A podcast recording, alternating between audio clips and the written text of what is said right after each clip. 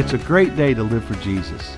This is the In the Word podcast with Pastor Mike Grover, a chapter by chapter devotional journey through the New Testament, where we will browse the background, discover the doctrine, and practice the principles of God's Word for us today. Hey, do you ever remember when you were growing up and your parents would tell you to do something and uh, you forgot and never did it? That they would come back later and say, Didn't you hear what I said? You see, there was an inherent expectation that hearing meant doing.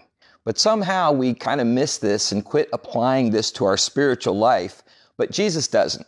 And in Luke chapter 8 this morning, Jesus is really dealing with the issue of what it means to truly hear his word.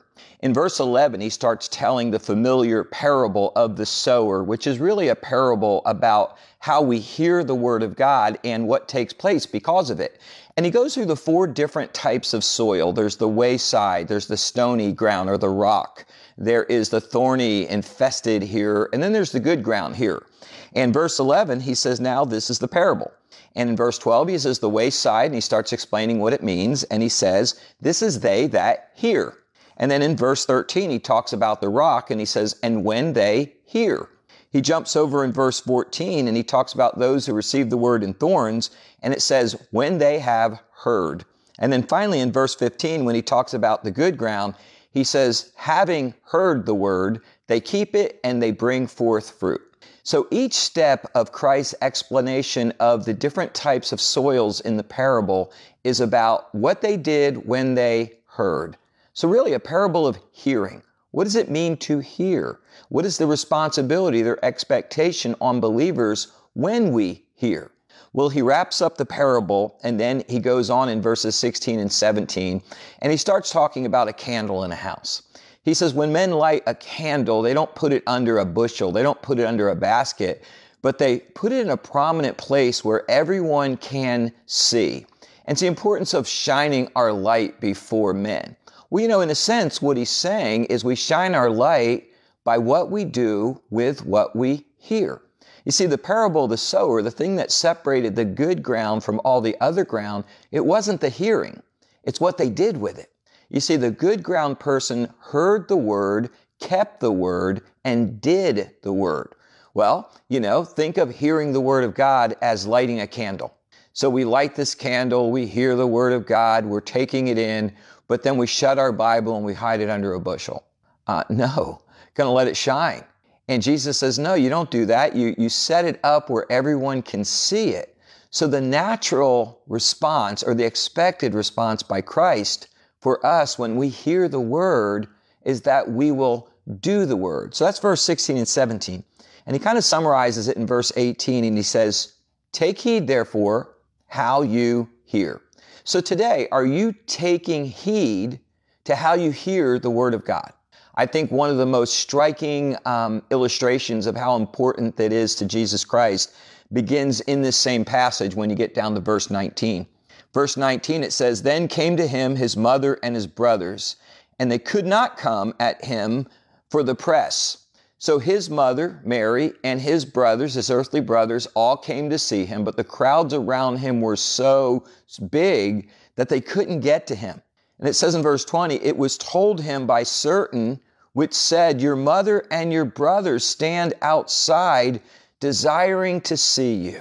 Now, this, par- this story is mentioned over in Mark, it's mentioned in Matthew as well. So, mom, brothers coming to see Jesus, so crowded they can't get to him. Someone sees them out there, they come to Jesus, says, Hey, your mother and your brothers, they're trying to get to you, but all these people are here.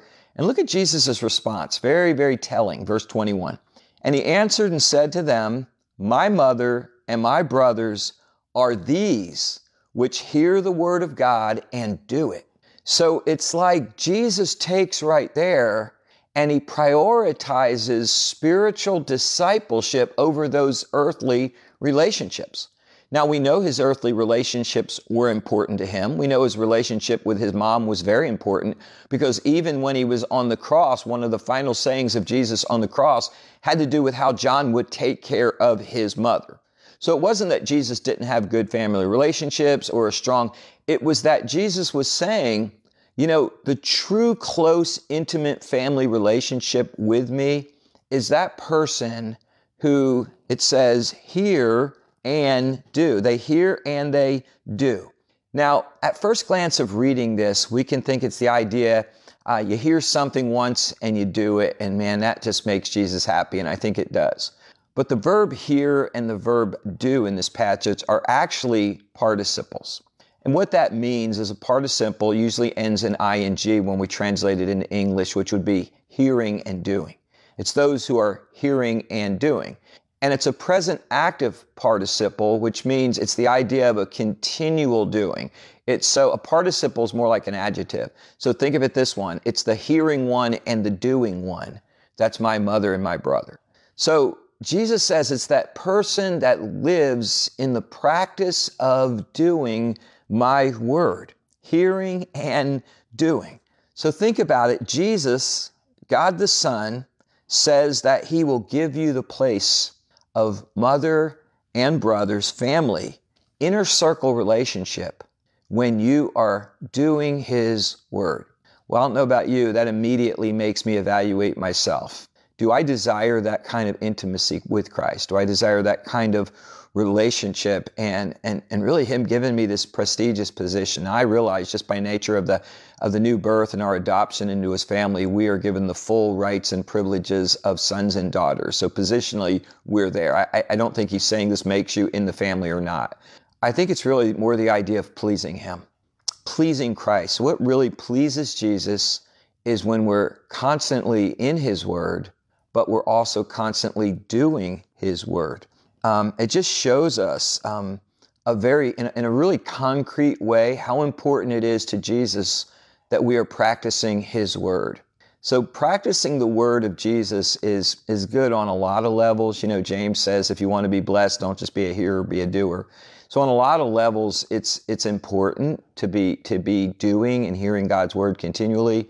But this is just, man, just a really personal and intimate motivation that Jesus says, the ones who are hearing and doing my word, they truly have the place in my heart of my mother and my brothers.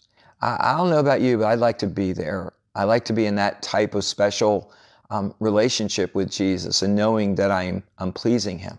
So obviously that entails two things. Number one, I have to be hearing His word. And I've mentioned this the last two Sundays. I don't think it's enough to be in His Word every day. I think we need to be saturated by His Word all day, day and night, just hearing and you know practicing, meditating on His Word. So it's that hearing, but then doing, practicing. Am I practicing the Word of God in my life? Not content to just hear and move on. And I think there's a lot of people are very content to hear God's Word and then just move on and we somehow feel good about the fact that we're listening, but we're not putting a lot of effort into the doing. So, not content to just hear and to move on, but a day by day practicing believer in the truths of God's Word. What's that mean? When I hear a truth, I believe it. When I'm convicted by a truth, I repent of it. When I learn a new responsibility, I do it consistently, that I'm in the Word consistently, I'm praying consistently, that I'm attending His house consistently, that I'm witnessing consistently, that I'm being honest at my work consistently, that I'm loving at home consistently. See, so I'm hearing, but I'm also practicing. And one of the great rewards of consistently practicing the word that I'm hearing is that intimacy of relationship with Jesus Christ, that I'm his brother. Man, his brother, that's so cool to me. So it's kind of like the old Nike slogan, and maybe they still have it. I don't pay attention much anymore. But the big thing was just do it, right? Just do it. And hear the word, but do it. But don't just do it once. Hearing and doing, consistently hearing, consistently doing. So the word for today, pretty obvious, right? Today I must be doing what I am hearing. So just listen and obey Jesus and enjoy the intimacy that He desires to have with you. Thank you for listening today to In the Word. Join us every Tuesday and Friday for new episodes as we continue our devotional journey through the New Testament.